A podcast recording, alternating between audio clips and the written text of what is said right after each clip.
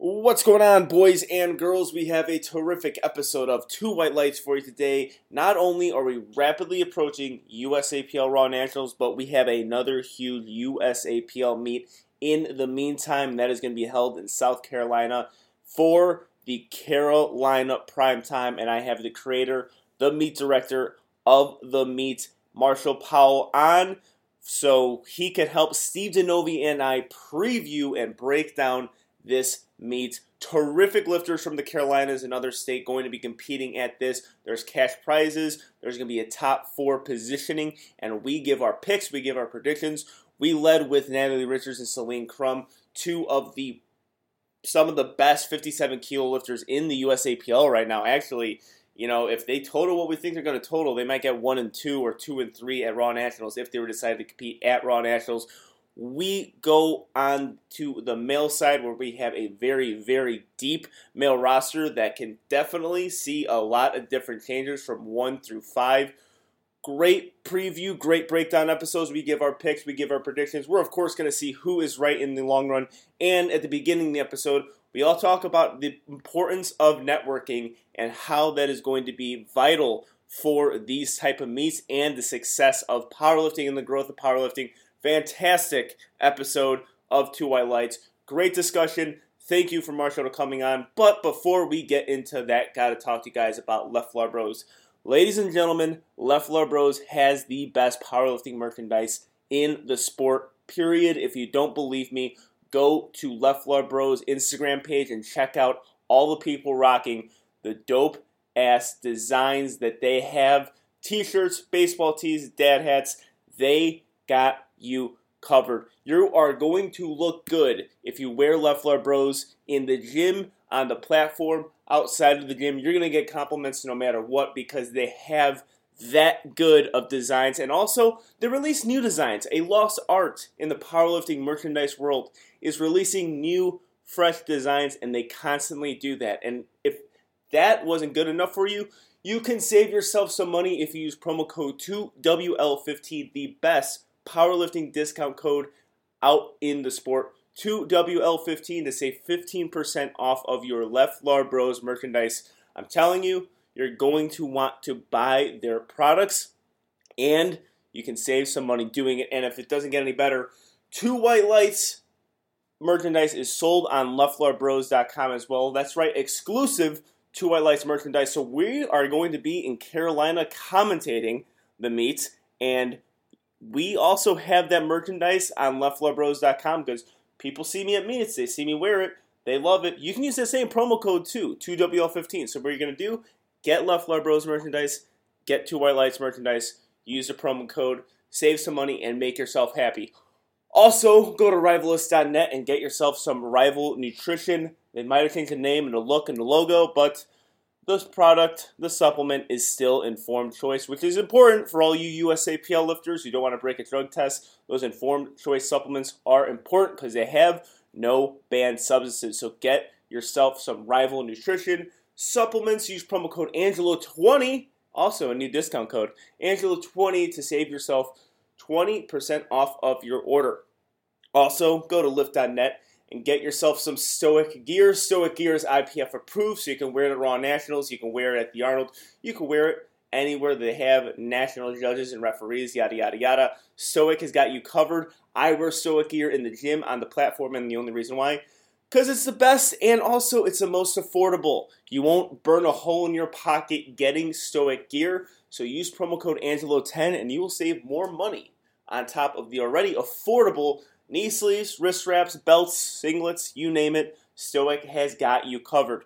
Also, make sure you're rocking some notorious lift, no slip drip slippers on the platform at your next meet or in the gym if you don't even compete. Because I see people from all walks of fitness wear notorious lift slippers, and one reason why is because they have the best deadlift slippers out on the market right now. No slip drip is a real thing, but also it looks the best. People want to look good, and powerlifters definitely want to look good. And they got so many different colorways, so many d- different designs that you will look good next time you deadlift or just squat, bench, whatever you want to do with them. You're gonna look good. But here's the thing: you gotta follow them on Instagram. You gotta sign up for the newsletter. because they do not just release these things willy nilly. They can buy them no matter what. You have to be on the lookout for those drops, and you have to get on them quick. Like the second it hits, I don't know, six o'clock uh, Pacific time, because that's where they're at. They're in California.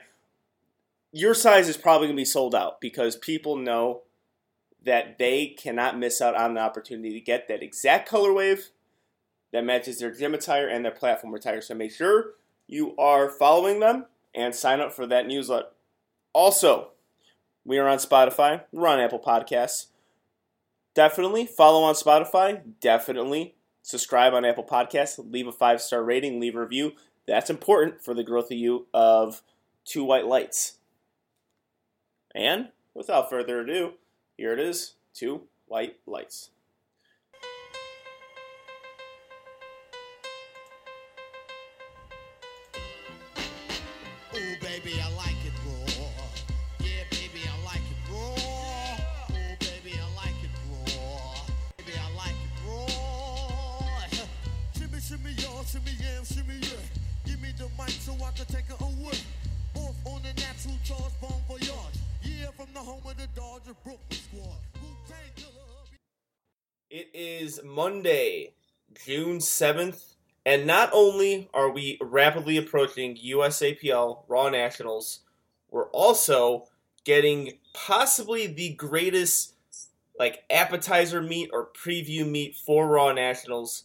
Carolina Primetime, and I am joined by, of course, my co-host Steve Denovi and the director of Carolina Primetime, Marshall Powell. How are you, man? Doing good staying busy these days, but doing good. Yeah, creating that primetime meet is always going to be a busy thing, and I got to give a little backstory here. I rec- I said this on a Two White Lights episode before, but around last year when we did, or when Steve Denovi did the uh, Midwest Primetime, Marshall was at Surge to New Levels. He introduced himself to me, and he's like, "Man, I love that idea of Midwest Primetime. I would love to have something in Carolina like that." And primetime sessions were our primetime at the local meet was not a thing at this time, aside from Steve Denovi's meet. And I'm like, man, man, I would love to see it. And now we're doing it. Marshall is doing it. He he uh, he said he was going to do something, and he did the damn thing. And we are uh, when this episode uh, drops, we are six days out from Carolina primetime.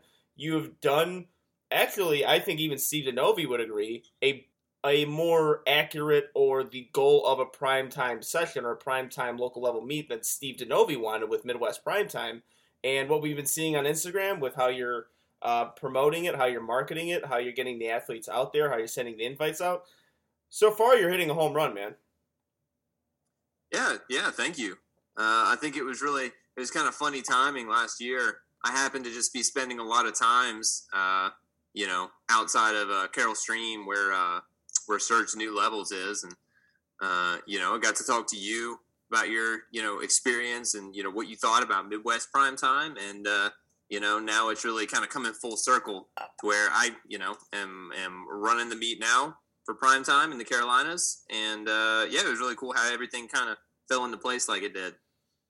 Yeah. So, uh, so then, what's your background as far as powerlifting goes? Like, how and, and then how did you kind of use that to create this primetime uh, primetime meet? So, I have been uh, competing with USAPL since 2018. Um, was kind of when I got my start with that. Before it was just kind of you know competing at local meets or whatever. Um, but I saw that uh, USAPL had a collegiate national meet I was in college at the time. I was like, oh, cool. You know, that, that seems that seems really cool. A national meet, you know, whatever. Didn't really have too many expectations. Uh, but then when I went to that meet and and got to see the setup with the video walls and got to see all of the people that were competing and all the people that I that I had seen on Instagram there before, it was like, whoa, this is a whole this is a whole new level, right? These kind of national level meets. Um, and from there, it was kind of like, all right, how can we how can we bring that back to uh, bring that back to home and kind of you know get that same feel uh, you know as much as we can. So from there you know it's all right what's the easiest way to get involved? Um, starting with you know a state level referee. Um, and then from there you kind of you know work your way up from state level referee to meet director and uh, you know to running these kind of uh, prime time level meets. So it's been you know a while kind of getting to this level from when I first started getting involved, but uh, you know that's kind of the process of, of, of how it went for me. Yeah, yeah, and I think that's a that's a similar journey a lot of people uh, go through, especially with the um, with the meet directing role that you're taking on. So, from this primetime meet, what do you what are you looking to accomplish with it? So, for prime time, we really want to take the place of regionals, or what really everyone kind of expects regionals to be. Um, I, you know, I don't know if you've ever been to a regional level meet. Um, at least for USAPL, it's um, really nothing that special. Um, it's it, it kind of feels like a local meet, but you're maybe traveling a little bit further for it. So we wanted to kind of take the idea of a uh, having some type of progression within the organization, right? Like you know, you compete at a local meet. You know, you don't necessarily go straight from there to nationals, which right now you can do. The idea would be okay. Here's this regional level meet in between that you can qualify for by doing local meets. So what we're trying to do with prime time is really make it the regional meet in the Carolinas that everyone's going to want to do every mm-hmm. single year. Something yeah. cool um, to butt in real quick. I mean, this is one of the reasons I want to do the prime time is because like I think we all know who lives in Texas and we all know who lives in like that that northeast area and like Maryland, Virginia, New York. But some of the other regions, I don't think we know of like the quality of level lifters. Like in the Midwest, I, I think we're just kind of scattered, and so bringing them all together is awesome. I didn't know how many amazing lifters there are in the Carolinas. It's you got a lot of top level. I mean, you've got we're going to talk about. You got two lifters who sh- probably would podium at nationals at minimum. Um, so I thought that was really cool too. I've got you guys being able to see kind of highlighting how much quality lifters you have there. Yeah, definitely. I mean, and it was really, you know, cool to see how many we got, even even missing the ones that are going to nationals, right? Of course, like Jamar and Heather Connor and Brittany Suplicki, you know, coming out of North and South Carolina. Of course, they're going to nationals and aren't, aren't going to be able to do this meet. Um, but even, you know, with everyone that's left after that, we still have, you know, an amazing roster. I wonder too, this is actually not a question for any of us. For USAPL, if you listen, are we still going to do regional meets? I wonder if that's going to be a thing moving forward. I get why we didn't do it this year. I wonder if that's going to be a thing moving forward, or if maybe we'll go down more that pro division route. Well, we're gonna we're gonna get more information on maybe a potential state level pro division meet on uh, Thursday uh, when we we interview um, name name name pronunciation to be discussed on the show. Saber or Sabri? I don't I'm know. Going, I'm going Sabre just because the office reference is invaluable. All right, I'll go Saber to make sure we uh, we have that 50-50 there. But yeah, I mean, I, I do agree, and uh, I, I I think just as a USAPL competitor myself, there is no desire for a person like me to do regionals, but there was a desire for me to do Midwest Prime Time there would be a desire for me to do Carolina primetime if I lived in the Carolinas. So I think what you're doing, uh, one, is a definite smart approach to getting more people interested in those regional meets and just getting more lifters into the USAPL and really giving back to the lifters. Because let's face it, lifters like doing big meets and they like to be rewarded for doing big meets and they like to go to a meet that has a nice spectacle to it, that has a nice live stream, that has sponsors attached to it, that has big name competitors also doing that. So any chance you can get to bring that to the lifters is always going to be is always going to be well received. And I mean, it started with Midwest Primetime. I think Carolina Primetime is that second meet,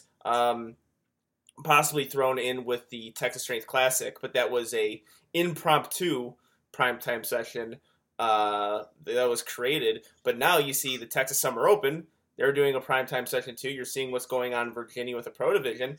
I think just by you doing the Carolina primetime, it's starting to spur other people to do the same thing. Yeah, absolutely. I mean, I don't want to say that I'm over here, you know, influencing anyone or or anyone, you know, necessarily looking at my meet for inspiration, but I think there definitely are other meets that have kind of seen this one and you know the other ones you mentioned and are, are, are making changes to how they're doing things mm-hmm. even other local meets too. Um, you know, maybe can can see these kind of things and maybe can pick one or two things from there and say, hey, that's something that we can do just at a local meet, just to make the experience better. So I think that's definitely something that's happening. Yeah. So is this something you're planning on doing regularly, or you're just doing it this year, see how it plays out, and you know, going uh, playing it by ear? So we're definitely going to play it by ear, but at the moment, it, it looks very likely that there's going to be a Carolina Prime Time 2022. Mm-hmm. All right. All right, looking forward to that, and uh, and also I think this is so great for powerlifting, especially within this seasonal USAPL kind of thing. Because what me and Steve Denovi said in the past is just like we have we have our big meets, but we have nothing to really keep us occupied in the meantime. And these regional uh, local meets are a great way to do that. And I think even with this, this has generated generated a ton of interest uh, with just how you're approaching the marketing of it because I think that's a big thing. I think actually getting on Instagram and you know creating some sort of storyline within the meet is huge, and I think that's going to be massive for powerlifting. But also with the you know level of competitors that you could get each year. Yeah, for sure. I mean, I think there's, uh, you know, I think that's something, you know, like I said, I think that's something that every meet director can do. Um, it's probably a little bit easier for the ones that are younger uh, like myself, um, just because I think I understand Instagram a lot better than most meet directors do, just because most meet directors are, uh, you know, a little bit older and not necessarily from that, that same generation. So, uh, but, you know, even if you don't necessarily understand Instagram that well, I'm sure that whatever state you're in, uh, you have lifters that, that do and that are willing to help out. So I think it's something, you know, anyone can do better you've done a fantastic job with the Instagram side of it. Like extremely professional, done a great job with kind of the matchup descriptions and the storylines and all that kind of stuff. That's been fantastic. So, um, and one thing I'll kind of point out, kind of getting into kind of like the obviously this is for the lifters, but inadvertently, I mean, I can look back on doing the Midwest Prime Time, even though I, I didn't really have any kind of selfish intentions. I was, I mean, I lost money on the meet. I, I literally was in the red. Um, it, I don't think I'd be on this. I don't know if I'd be on this podcast right now if I didn't do it. It, it awarded opportunities and was that I. Well, I'll, I'll let you kind of promote it now. You're opening a gym. I don't know. Was this something that kind of allowed that to kind of formulate maybe sooner rather than later? Yeah, uh, definitely. Um, it's uh, you know, like you said, you know, these kind of meets, especially I don't know. Maybe it's something that's uh, just because it's the first year of running it. But I mean, we're definitely taking a loss on this too, right? That's that's kind of how these kind of meets go most of the time, from what I've heard at least. Uh, but you know, as far as the gym goes, uh, it was kind of a cool opportunity that we're on came up, and it was like, well, why not? You know, do it now, and definitely having the meet to uh, kind of promote that facility also is has been huge. Um, and uh, you know we're going to be opening very soon, and I think having a large group of people from the area all under you know in the same building for a, for a business that's uh, you know uh, uh, for those kind of people is going to be really big for us. Um, so, like I said, you know, it was not intentional. I didn't run this meet for the sake of, oh, hey, I want to open a gym, but it just, you know, it kind of coincidence ended up uh, happening at the same time. Yeah, I didn't run Midwest Prime Time to somehow leech on to Angelo and do two white lights, but it somehow happened. And I mean, I figured he saw my good looks, and there was no going back from there. But, but yeah, I'm I'm, point, I'm bringing that up because uh, in the style we both did it, we're going to lose money because um, there's two ways to do it. You hold a primetime meet like we did, or you attach it to a meet that you see entry uh, of lifters that could be a primetime meet, like Texas Strength Classic did, and that's how you can make money off of it. But I think both me and you would argue like it was very worthwhile. Like even though we lost money on the bottom end or on the top end of like running the meet, um, inadvertently a lot of opportunities arose so that long term money making ability and progress in the sport kind of opens up from it. Um, that's where I just think sometimes meet directors, um, especially maybe the ones that have been doing this for a while, they just see I didn't make any money off of it and don't realize kind of the long term benefit of, of, putting on these meets, not only for the lifter but also for the meet director themselves and kind of the the opportunities it awards it. So, um, one more plug for you though. What, what's the name of this gym? Meadow State Barbell. And what's is there an opening date for it? Uh, there's a tentative opening date uh, next Monday um, just because we're waiting until the meet's done to actually open to the public. Uh, but we're not going to have a grand opening until later on in the summer, uh, just because we didn't want to have two big events kind of back to back. You know, trying to invite people back to the gym the next weekend after the meet would probably be pretty tough to do. Mm-hmm. Um, So kind of guess kind of a soft open on Monday, and then uh, you know a full grand opening probably sometime around August. All right, that's awesome, man. Yeah, I can't really wait to see that. Uh, I'm of course going to get like maybe first dibs of the uh, with the training because I'll be there commentating, and then on Saturday I'll be hitting my last session. And so can't wait to uh, check out the facility. And yeah, like you said, Steve, this is a great opportunity for a lot of people. I mean, what you said, you know, you're attached on to two white lights now, but two white lights now has benefited greatly off the prime time session. Like because of your idea of the prime time meet, two white lights is covering prime time meets, and I am going to have the great opportunity of commentating this meet. So it's just it all really kind of that's that's a great thing about powerlifting when it's not completely egotistical bullshit is when you create a great idea that other people can find ways to push it further and we all help each other out and that if you get that circulating maybe money is going to be at the end of this stuff yeah. Well, and there's an award attached to what you just said, and it's networking. And that's the what I when I did this meet, I knew that's what I would gain is the networking aspect because you're taking lifters from all over the place, all over the Carolinas, all over the Midwest, bringing them together and being able to create this circle and community of the, the people that are the biggest influencers in that area. And once you do that, there's just a lot of opportunities that arise from that, not only for the meet director, but for the lifters too. Like they, they, they have opportunity. I, I still know a bunch of the lifters in the Midwest Prime Time. You guys are friends and still talk that you never communicated before. It just, it just, brought together a lot of the people who have a big influence in the area. Um, and when that happens, things can only grow from there. The more we're connected. Yeah. Yeah. If you, again, if you like from last year, if you asked me, like, you know, do you think you would be commentating meets in Indianapolis, Texas, Carolina, California coming up? I'd be like, no. Why would I even do that? But you know, the net, the proper networking was created, and that's what's happening. So you know, this is great for the sport. Uh, I'm very excited that you did this. Now we get to do what Two White Lights does best, and that's preview this damn thing. So I think we should definitely start here with the women's side. Uh, like Steve said initially, we have potentially two of the best 57 kilo lifters in the USAPL competing at this meet on the female side with Celine Crum and Natalie Richards. I, for one, think that is the the main battle, the main storyline going into this meet. Would you gentlemen yeah, agree? So we're gonna get the projections there. I mean, they are both people who are seemingly making exponential progress. Obviously, Celine burst onto the scene at collegiate nationals, and I'll be honest. When I started making these projections, I was kind of figuring with how big of a leap Celine made, I figured she was she was probably going to take it. And then I started looking at Natalie's training, and I'm like, not so fast Natalie is hitting some pretty big PRs over what she did in the meet. And I believe this is where Marshall, if you've got some more info, since you might know a little better, I think Celine has to cut. I don't know if Natalie has to cut in the meet, which we're going off a GL score. So body weight, especially if they're both 57 kilo, whoever has the lower body weight is going to have an upper hand from the get go. Yeah, I mean, I don't necessarily have any more info to add as far as cutting goes. Um, I don't really have that kind of information, uh, you know. But I think definitely people kind of forget about Natalie. Um, I think Celine kind of has a little bit of a bigger online presence at the moment. Um, but you know, the last time that these two went head to head in December, uh, Natalie won, right? So you know, and and both of them seem to be making you know similar amounts of progress, um, which is really insane to think about because they're already both so strong.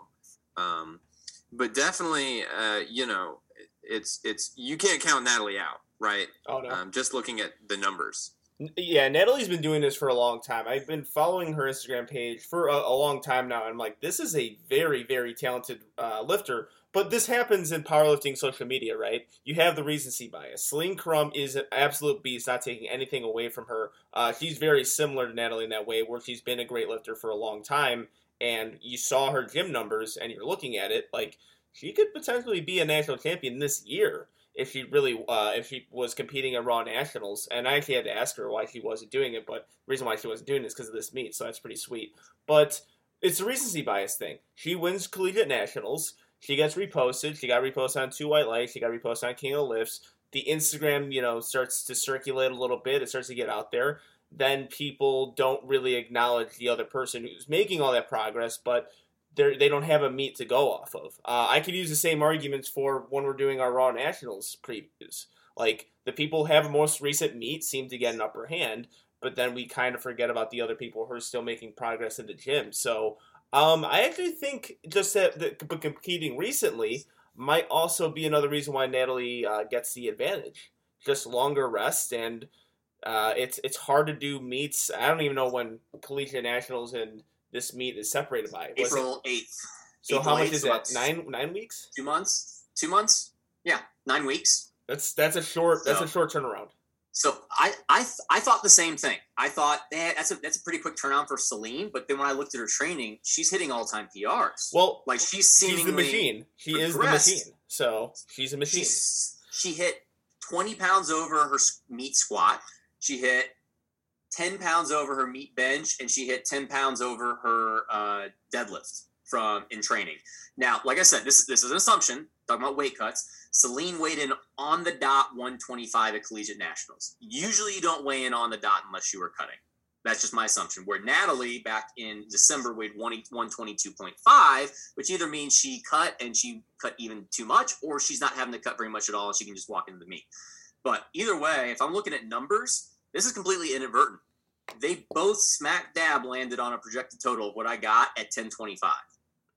And so that's why I'm saying body weight's going to play a big role. And then relevance of 1025 if we were doing if they were doing raw nats and we are doing a preview show i would be picking them to place second and third right now behind behind brittany Saplicki, i think. Um, but yeah i've got uh, i mean just running through some numbers. Like celine hit 385 225 and 435 in training. They were like all out grinders like it, they, I would call them a risky lift in a meet, especially if she has to cut a little bit. So I, I pulled back a little bit from that, but even with that, it was still going to be a 10 pound PR on squat, a five pound PR on bench, and a five pound PR on deadlift. Natalie, she is hitting, she deadlifted 413 by two, like decently easy. She hit 402 in her last meet. So we can reasonably assume she's going well over that. I think 430 is reasonable. Um, she tempo squat was the harder one. It doesn't seem like she's hitting too many maximal squats or she's not that posting them. She did a tempo pause squat though with 353, and that was only 10 pounds under her best lift in a meet. And then she benched with a decently long pause, 194 for four at a seven RPE. Well, she hit 198 at her last meet, and now she's hitting it for sets of four at a seven RPE with a long pause. So she she is undoubtedly going to bring in more. And uh, yeah, I mean, like I said, I mean, without even trying to, they I had them both projected right at 1025. Doesn't mean my, both, I have them both projected to pull 430. So someone's going to pull for the win.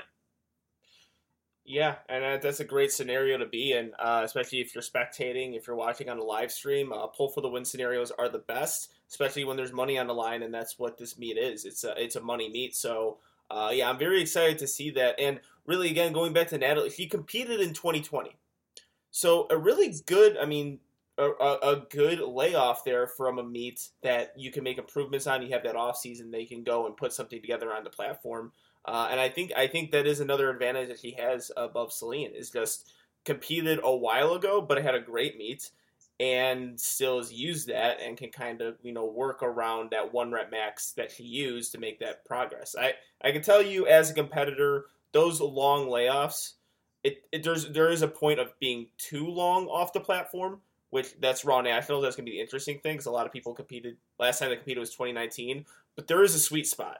If you get like that eight months or six months to or six to eight months to really recover, uh, that that meet could be monster.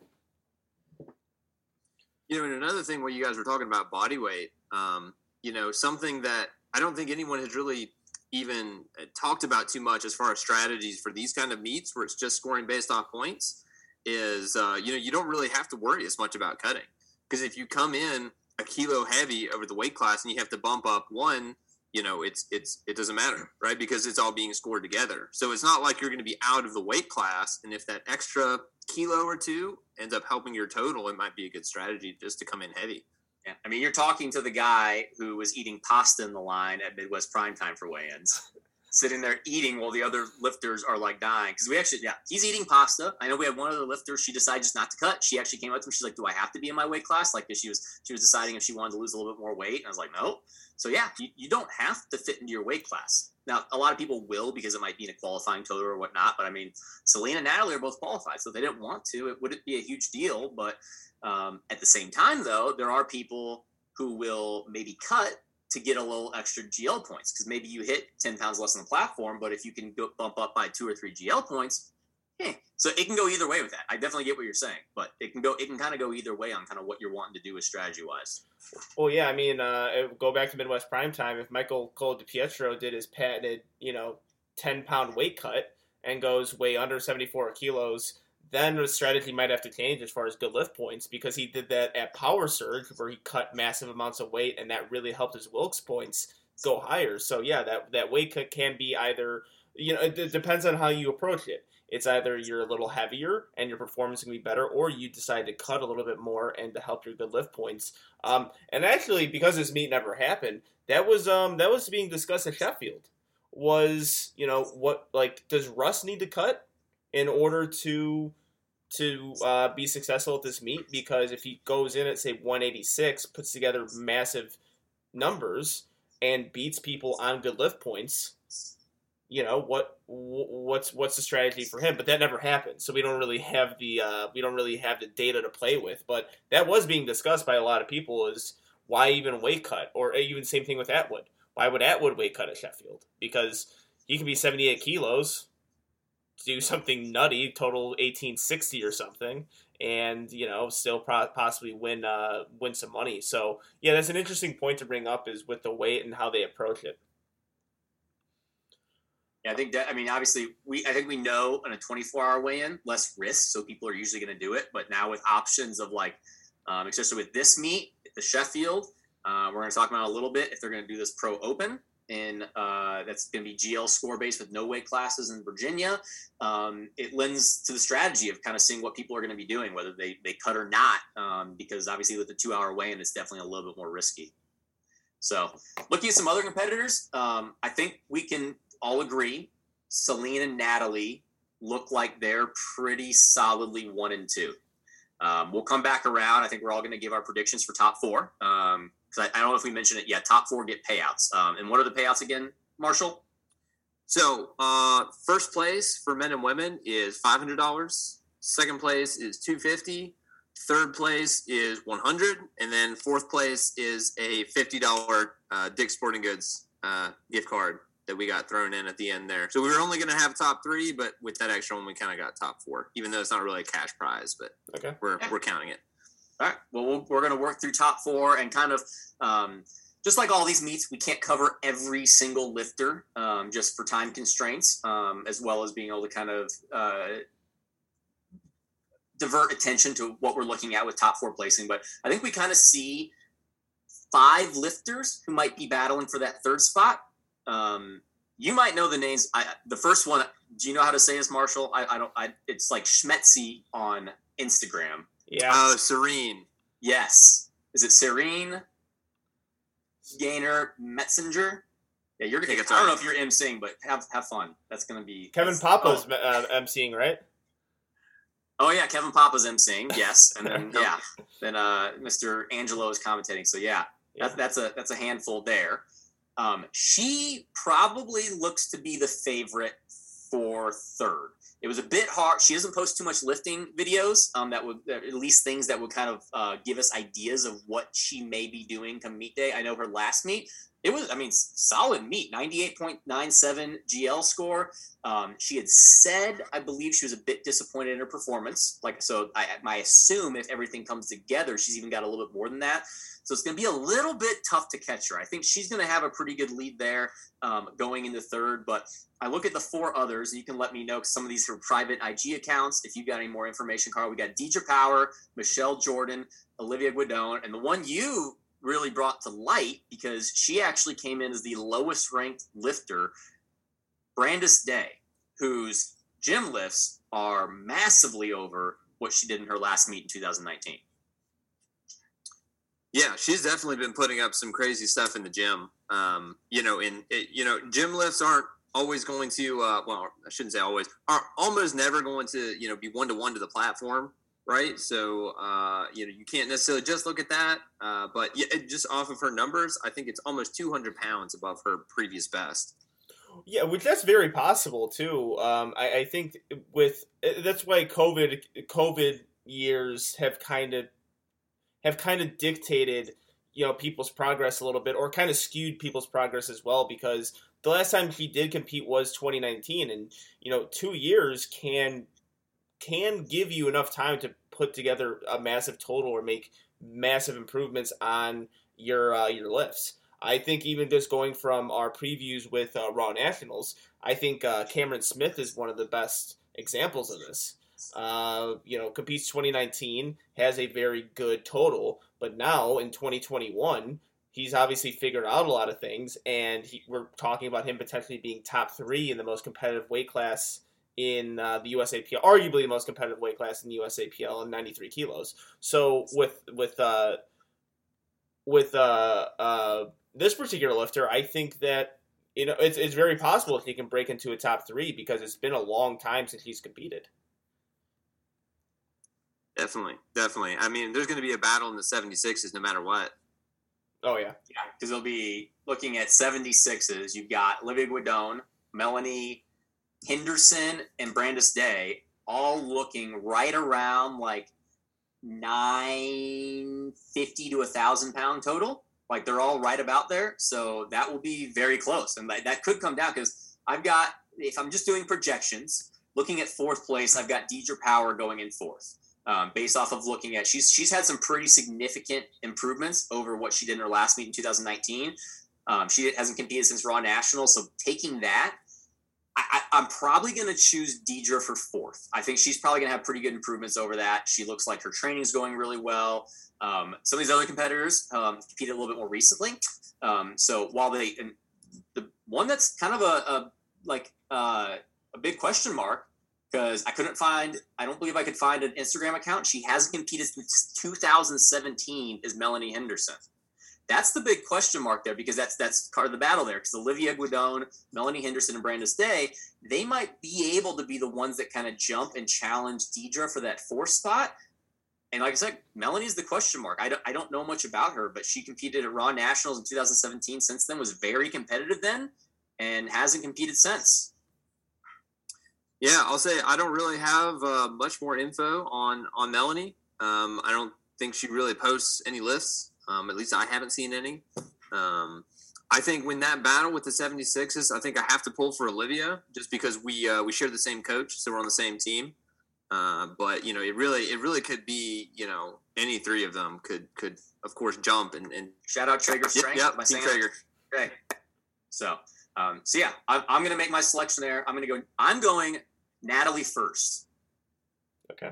I, I think they're going to be very close. I really like Natalie's deadlift training right now. And if I had to choose, I think she might have a little bit more top in the pull as well as I think she's going to weigh in lighter. So I'm going Natalie first, Celine second, Sarian third, and then Deidre fourth.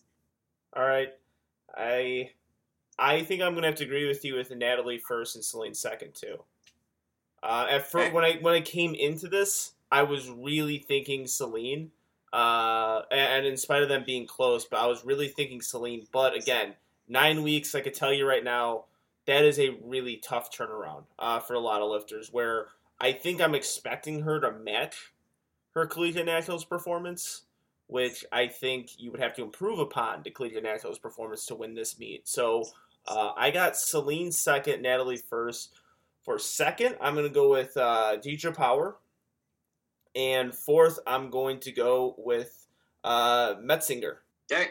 Yeah, at uh, you know, I think I think that uh, I am going to have to say Natalie for first. Um, I think just because of you know at the last meet, and I think they've actually gone head to head twice. And I think Natalie's won both times. Um, I might be mistaken, but I think that uh, I think it's definitely going to be Natalie and then Celine.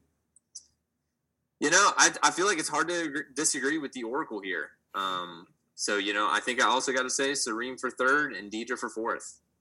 Thank you for calling me by my actual name. Also, Angela yeah. Also, still chokes be, up trying to admit the, the is, is wisdom this, that I'm part. Is this meet going to go towards the Oracle status? Like, if you're wrong here, is this going to uh, is this going to oh. hurt the nickname? Is it going to help? Nat's preview show is going to be the real tell, and so far I'm looking good since you didn't pick yourself for third.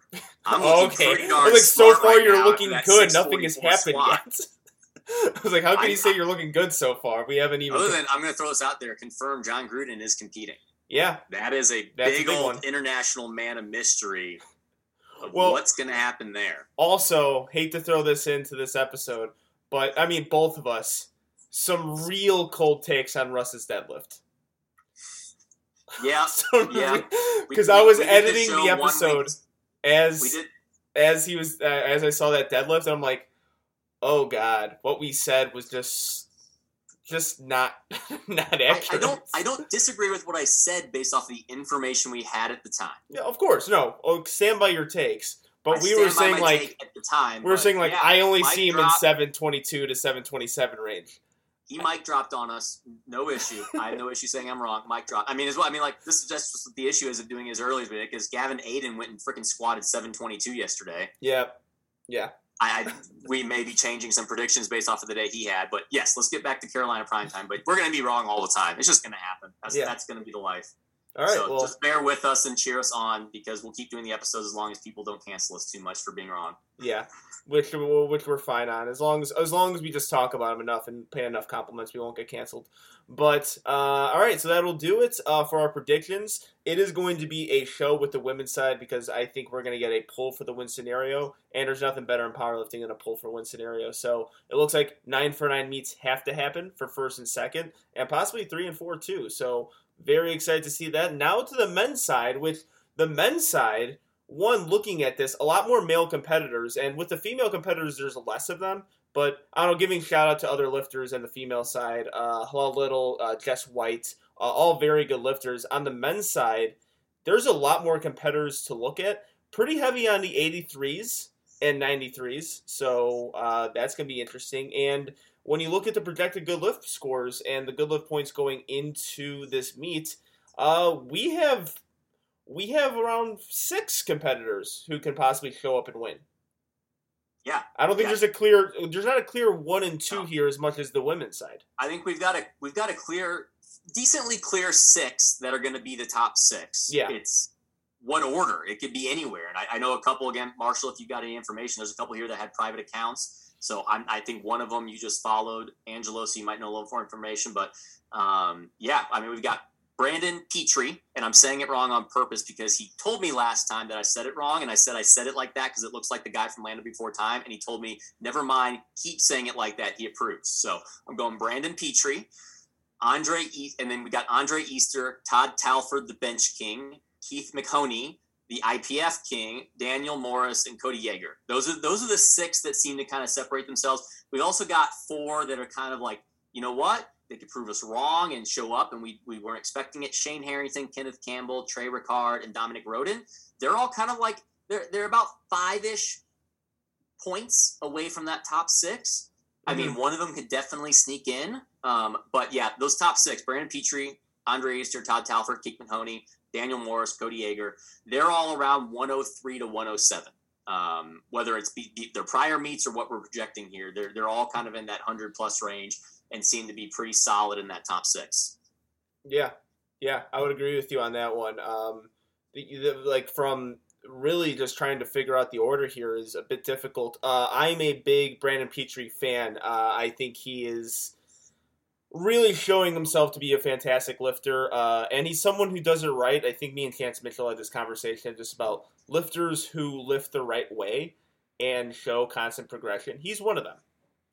He's one of the guys who show progression, and he's doesn't seem to be lifting for the gram. Doesn't seem to be lifting. I'm not saying these other males are, but I'm just saying with his proje- uh, his trajectory in the sport, he's not doing that. He is he is shaping up to be a real, real solid competitor. Yeah, and coming back, I mean, he had a really good meet at nationals in 2019, and then hit the injury bug pretty hard. And he got with Marcellus, um, and since then he's been progressing really well, and I've loved seeing He's such a nice dude. Um, he's the one in like the top fourish range because like if I'm looking at the people that I, I probably am looking at as like the strongest like going into this, we've got Brandon, Andre, Todd, and Keith. Brandon's the only one that probably posts enough that we can make some pretty good progressions on. He's definitely hitting some decent numbers over what he's done in the past. I've got him at like a 1794 total, so about like a 20 to 30 pound meet PR. Um, I'm not sure how he'll peak off of his current lifts. If he peaks off of those and he tends to perform better in the meet, definitely could be higher. But based off of kind of gym lifts and what I'm saying, about 1794, which would put him around like a 107.23 projected score. And if he can do that, that's a pretty good lead on the other guys. But I don't know much about Andre, Todd, and Keith. Keith, obviously, we know at one point he would have blown this meet out of the water. I mean, yeah. he was the goat in that weight class. I think he competed. Was he six? He was sixty-six, correct? And he's back at sixty-six now. Yeah. Um, well, right now he's registered for seventy-four. I haven't okay. talked to him recently. Um, I know he at one point I think was was thinking about going sixty-six, uh, but it's kind of up in the air. Right now he's he's registered for seventy-four. But he might be one of those guys that just kind of weighs in whatever he's going to weigh in, and it might be a light seventy-four. So Andre is a guy, he hasn't competed. I Actually, I remember meeting him at the Arnold in 2019. He hasn't competed since then. Um, at the Arnold, that he's the one that I could see winning this. I just don't know the progression he's made. Yeah, he's definitely been a lot more secretive, um, I think, than a lot of the other guys on this list. I think that's kind of on purpose. Um, I think he doesn't necessarily want everyone to know exactly where he's at. Um, well, come on, it's uh, it's Instagram. If you don't post it, it never happened. Yeah, I've been I've been getting in debates about that recently because Taylor Atwood made that post yesterday. Like, there's a reason why you can't watch the other teams practice.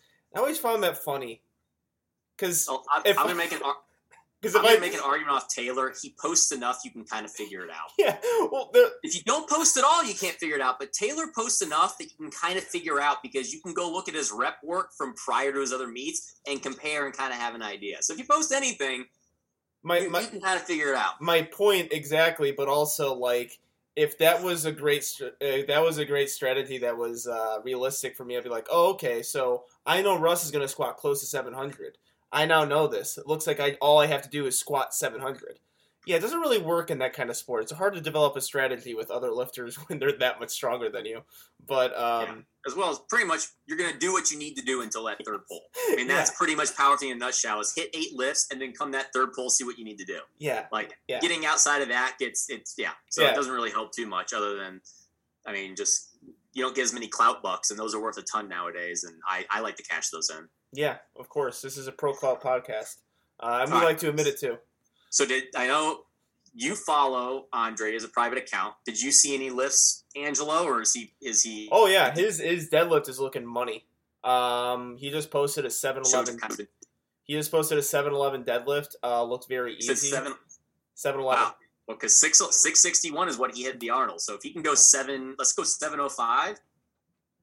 I mean, this is going to be the battle of 93s with him and Brandon. So really, who who has more? So if he's got 705, I got to think he's improved at 650 squat and 435 bench then. And if he did, yeah, I'm uh, just looking at it because it's you know, I mean, it's like uh, this is funny with the male side because it seems like they're uh, they're just regular dudes. Their life doesn't revolve around powerlifting. So when you go on the Instagram page, it's actually quite nice. You know, it's a lot of pictures of their family and them, you know, uh, enjoying their lives outside of powerlifting, but I, I haven't really seen much as far as you know squat and bench of what he's posting. Probably because he just doesn't feel like it. But yeah, that 7-Eleven deadlift that he posted, I just saw it right now. It, it was a very good 7-Eleven deadlift. It was at comp standards. Uh, you know, you got the 20 kilo bar going. You got all the looks like he used every single kilo plate that he owned uh, to deadlift that thing. So yeah, he that that to me is a massive improvement from that um, 661 that he said at the Arnold. And again, you have those two years. That two years, we don't really know what a lot of these lifters are doing and what progression that they have. There, you can make a massive improvement on your total from that time. Then, yeah, absolutely. I mean, I think uh, I think after the the Arnold, I think he had a kid, um, which is why he kind of you know stopped competing for a little while, and and now is coming back into it. But yeah, there's kind of things in your life kind of you know make training take a back seat, but it it looks like he's coming back stronger than he was before. Mm-hmm. Yeah. Oh, I know you're friends with Todd Marshall. Do you know much about how his training's going? Yeah. So Todd, um, I don't think Todd is going to uh, do anything crazy at this meet. So he's actually weighing pretty light these days. Um, I saw a picture. Now I don't know if he was just messing with the scale or something, but uh, uh, he he posted a picture of him weighing 182 Um, so we know that he's already well under, uh, you know, what he needs to weigh, which is quite a bit different from the past because he normally comes in pretty heavy and has to cut quite a bit. He's a big dude, um, big big dude. Yeah, he is. He is enormous. Um, an enormously jacked dude. But uh, I I do think that we're still going to see a really big bench from Todd. I don't think we're going to see 500 pounds at 83. Um, we might have to wait till Raw Nationals to see that. Uh, but I think that I think that there is a possibility of seeing 217 and a half, uh, which would be an unofficial American record. Um, but uh, yeah, just because with Todd, I know in the past his uh, his weight cut has definitely affected his bench. Also, just some uh, you know, I'll just say some poor attempt selection. Um, you know, making two big jumps, trying to break his own record by five or ten kilos. Um, but I think at this meet, um, he's got it kind of dialed in. He started working with uh, Marcus, Muscle Man Marcus. Uh, so he's definitely got uh, a little bit smarter programming, a little better attempt selection going on. Uh, but I wouldn't necessarily expect anything too crazy at this meet. I okay. think he's just kind of taking it easy. So I've got 440 bench here. That's what he did in his last meet. You think you think he's pretty solidly can go over that? I mean, I saw him do a 480 bench yesterday, and he's already underweight. So I would expect more than 440 for sure. Okay, so let's say 470. I think that's pretty competition pause and having to hold it 470, and that's definitely going to change things because that's going to bump him up. I'm going to start while we're talking a little bit. I'm going to start recalculating some good lift scores based on the information coming in. Um, I think. I mean, one guy that we can definitely see has made some significant improvements is Cody Yeager. Uh, yeah. He's been beating him for a while. He used to be one of the top 83 kilo juniors. Um, he ran into a bit of an injury bug with some back issues, but based off his training now, I mean, he hit five. His, his last meet, he squatted 578, and he just squatted 595 for two, and said this week he's shooting for 606 for two. I'm taking that. I do believe he does a decent little cut, unless he's maintaining a lower weight than he used to. So I'm, I'm going to take that. He can squat 600. Um, bench is what do you do? 520 for two, like a 10 RPE. And last meet he hit 402. Deadlift, he says he hit 600 for two, but he didn't post it. But I mean, again, I mean that's all going to be some decent PRs over what he did last meet, and if he does that, that's putting him out the the, the, the mid 103 range, and that's where like I, I really think it's gonna. Yeah, I, I, looking at this, I don't know much about Daniel Morris, but looking at this, it's if Keith is coming in a little bit over 66, that's going to bring down that good lift score. And I feel like it's going to be between, I think Brandon and Andre are going to be one and two. It's going to be between those two for first and second. And then it's going to be something between Todd, Keith, and Cody for that third and fourth spot from what I'm what I'm seeing. Mm-hmm. Yeah, I had the uh, pleasure of sharing the platform with Cody Yeager at Raw Nationals in 2019, and yeah, just based on his numbers right now, big squat and bencher, um, and it looks like he's making improvements upon that. So yeah, I could see him potentially getting into that that uh, top uh, four range there. Um, the guy who I, I, think I'm just most curious to see compete is uh, Keith Mahoney. To see what he does. Like I, I again, I don't have a whole lot of information based on uh, what I see with Instagram, but you know, it's kind of the it's kind of the allure of being a beast world's competitor for such a long time, just kind of bringing that label along with him. And is he gonna show up and hit his opener completely cold? That's the question. Yeah, that's what I was. I'm like, I, that's. Uh, I hope. Uh, I hope I get to see some warm ups from the commentating booth. Uh, see if he actually just takes any warm ups. yeah. For those who don't know, Keith is known for not taking any warm ups and just going on the platform and hitting it. And it, he's won a world championship doing it. So can't can't complain. I actually there's actually someone who does my meets. Doesn't do it anymore, but he used to do it. He used to do the same thing. Just showed up, hit it cold. Um, that's what she said. Yeah. but um, all right. So we've got those top six. I can make some predictions off of this. My one and two, I, am debate. I don't know about the one and two. Like the fact that Andre has hit 7-Eleven on deadlift leads me to believe that I would need to up his squat and his bench projections, but we just don't know. If we could, I would probably say him over Brandon, but I just I just don't know. I'm not sure. Um, I, I, like the advantage of Brandon. I don't know if does Andre have a coach? Um, you know, I'm not sure. So I, I just I, am leaning towards I like the advantage of Brandon having Marcellus in his corner when it comes to attempt selections. If they've got to be a little bit more strategic with that, because like I said, they're both weighing. They both are typically light 93s as well. They both weigh in around 202. So body weight wise, I can't give an advantage. I've got projections now based off of just in the deadlift that they're both around like 1790 to 95. I mean, ooh. Anyone else want to go first on this? I don't know. Is anyone going to talk me into what I, I, should do here? I still have to. I still have to be confident with Brandon. Uh, with first, I would put Andre as my definite second, but I'm I'm confident Brandon's uh, abilities, and I think I think it, this is his this is his moment. This is his meet to kind of break out into the scene. Uh, winning a primetime meet is big, and also kind of propelling himself as you know a uh, contender in the 93s, jumping into that top 10 range. I think uh, he's ready for it, uh, and to get the dude has worked his ass off to get there. Um, so I, I, have to put him first. Uh, I'll definitely put Andre uh, Easter second.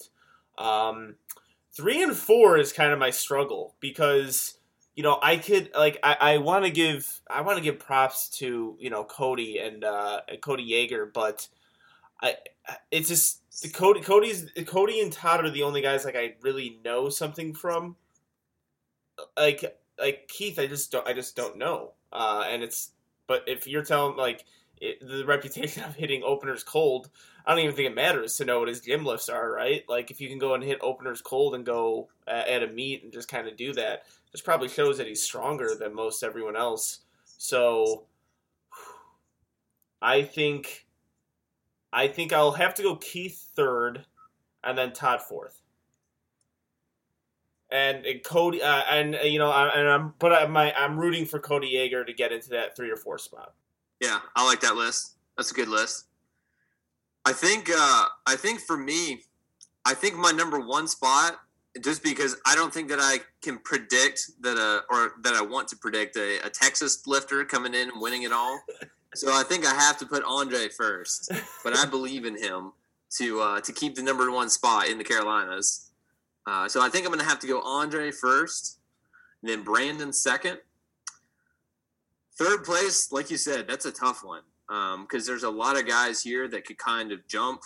Um, you know, between those between those three, those four, even we didn't really talk about Daniel Morris. Um, I mean, really, any of them could jump and take third.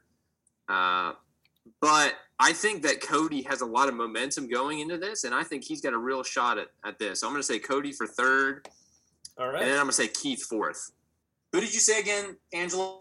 I had Brandon, Andre, oh, was, Keith, and Todd. Yeah, I was more Keith, and then you had Keith going fourth, Marshall. Yeah. Okay. I am going to mix this up because doing some calculations, it changed my mind. So Keith, if he's just going to come in and not be 74, he's done that and he weighs 151. He did that at the Palmetto Classic in like 2000, some I think it was early 2020. He weighs 151 and hits the projected total I have. That drops him three good lift good lift points mm. and takes him down a decent amount. I, I would have had him for sure third, but that changed my mind if he signed up for 74 and he's not cutting down because that's only if he cuts down. So I'm and it, if if Todd Talford can just hit the squat and the deadlift he's hit before and then add to his bench, that puts him decently into, into the 105. So I'm going Brandon, Andre, Todd, Cody. All right, that was going to be an interesting, very uh, very different list here lots lots of uh, jostling between uh, positions between the three of us. So that's gonna be fun to see uh, how that plays out. Yeah, like I said, you know, if you look at the uh, male competitors, uh, it's deep too as far as just interesting competitors. Uh, Trey Ricard is another guy that I'm very very interested to see compete. He young lifter, I believe. Um, so let's see what he can do. Uh, Mr. Rise and Shine, Dominic Roden such a good dude and actually making a ton of improvements himself in lift uh, his lifts. So pretty pretty excited to see him compete too. Yeah, we got. I mean, there's a lot of guys competing. I think we got probably about 15 or so plus that we didn't fully cover. Um, you never know. I, I, I wasn't gonna I, I I was sleeping on Brandis Day until Marshall told me about her gym lifts. So there might be one of these guys we're sleeping on and we just don't realize because there there's a there's a big chunk bulked around that 88 to like 94 range. Some not competing since 2019, and so we'll see if some of them make a jump. But even with that, I mean, we got some pretty experienced people up there. I mean, Brandon, Andre, Todd, Keith.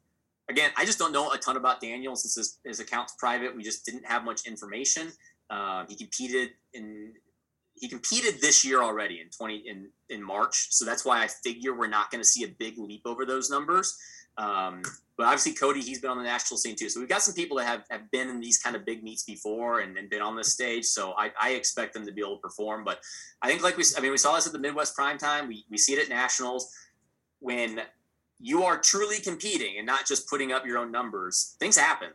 Yeah, like it, it becomes a different game when you got to start making a tip selections for for hitting the best good lift score. Um, and we saw a lot of people not hit what they were expecting at the Midwest Prime Time. Yeah. Uh, I think Angelo is the only one. And I mean, you did, for the most part, you YOLO that third deadlift since you already won. I mean, you would have put together probably a little bit of a different total. But I mean, we saw a lot of people not put together what they thought they would because they, they were they were going off of attempt selection to, to, for placing. So we a lot of times see um, a little less done on the platform because of that. Like they don't, we don't see their top end because they're they're having to think more than just what can I hit. Yeah, absolutely. Yeah, I'm very curious to see how the uh, temp selections play out. And also, yeah, just take into consideration um, the attempt selection from coaches. The experienced ones, I'm, I'm more confident in with uh, with their coaches and kind of playing that game, with playing the uh, the attempt selection game that is quite important in USAPL meets. Uh, one thing that I think makes the federation uh, a little bit more unique than the other ones is how people play out the numbers. Yeah, and I think the uh, I think the warm up room at this meet is going to be very uh, very interesting, right? Because you have a lot of um, you know kind of coaches that, that, that everyone knows that are going to uh, be handling their athletes, right? Like uh, from what I've heard, Marcellus is going to be there handling his athletes. Um, I believe that Charlie Dixon is going to be handling Cody. Not 100 percent sure on that. That's just kind of what I've heard. Um, so you know, I, I, think this is going to be quite an interesting uh, warm up room where you actually have kind of strategy going on and certain people watching other people warming up, uh, you know, and, and have things going on there. Well, I'm planning on going uh, on IG Live uh, prior to the meet, so um, I can maybe possibly get some on the fly interviews with some of those people uh, in the warm up room. Really looking forward to that. But yeah, uh, so you know what? That's going to do it for our preview. I am looking forward to this meet. We have a lot of great things to look forward to. Uh, Marshall, thank you for coming on Two White Lights. And um, I know this meet took a lot of uh, work uh, from you, but also some of the sponsors. So if you'd like to give them a shout out right now, uh, you are totally, totally able to do that.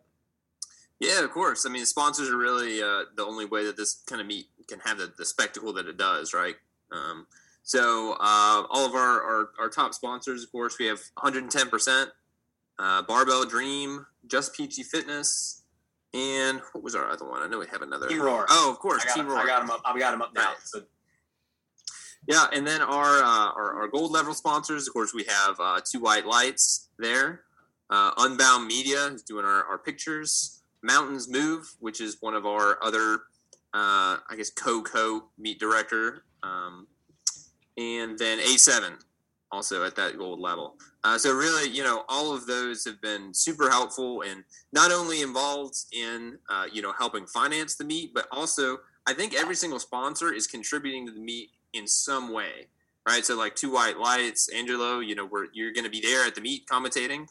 Um, you know, we're going to have Kevin from 110 actually there announcing. You know, so pretty much everyone is going to be involved in some way beyond just, you know, hey, we want to sponsor the meet. Here's some money, right? Mm-hmm. Which uh, which I really like and has been made my job a little bit easier.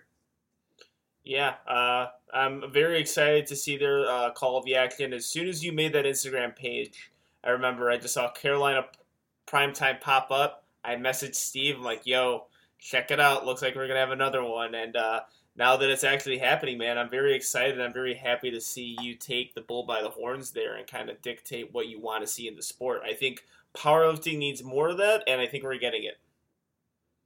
Yeah, yeah. I mean, and I'll say, Two White Lights has been a huge part of that. I think you know, um, I can't necessarily speak for other meet directors, but for me, you know, the whole idea of it being a primetime meet came from the show, right? Came from just listening to you guys talk about it, and you know, hearing from from Steve running his meet. So it's really cool for me to kind of come full circle, you know, being a huge fan of the show and taking a lot of inspiration from it to now, you know, being on is, is really cool for me. Yeah, uh, appreciate you saying that. Hopefully, more meet directors and more people within the USAPL, cough, cough, USAPL Illinois, uh, make sure you guys are listening to Two White Lights. Does that even so- exist? Oh man, yeah, I'm trying. I'm trying for it to exist. You, well, because you need to be USAPL Illinois. That's what it needs to be. I know. So if they're listening, make me run that Instagram page you guys don't have yet. Let me post some things and let me try to work out some deals with Surge City levels and try to get some meets there because that's how you're going to grow USAPL in Illinois. But I digress. I don't want to make this about me. Uh, um, uh, yeah. Again, thank you for coming on the show. Uh, uh, Carolina Prime Time is going to be this Saturday, and uh, what time does it start? Uh, 10 a.m. All right, Eastern.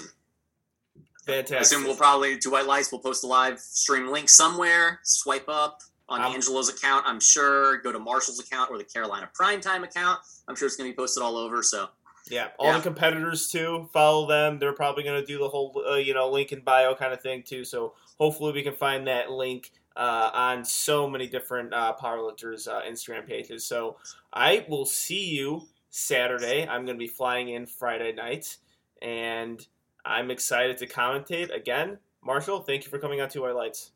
yeah, Yeah, thank thanks you. for having me. All right, we'll see you guys Friday with our third installation of the USAPL Raw Nationals preview show. Peace.